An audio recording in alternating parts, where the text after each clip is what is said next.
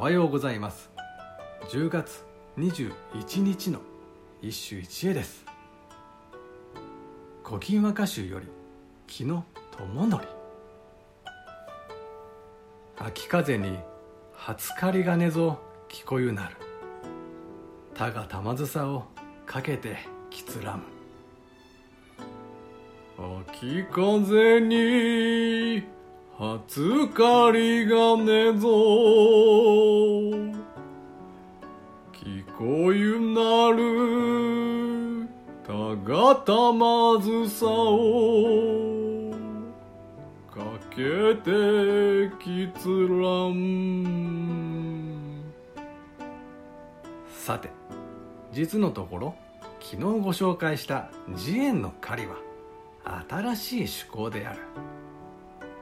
和歌の狩りといえば今日のような読みぶりが上等だ。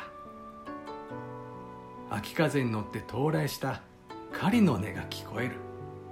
誰の玉梓手紙を携えてきたのだろう。ポイントは2つ。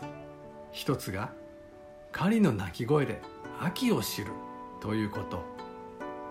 春に繁殖のためにシベリアへと旅立った狩りは越冬のため秋に舞い戻ってくるのだ。もう一つが狩りは手紙を携えた使者であるということ。中国の故事により「万葉集」にもこれを踏まえた歌がある。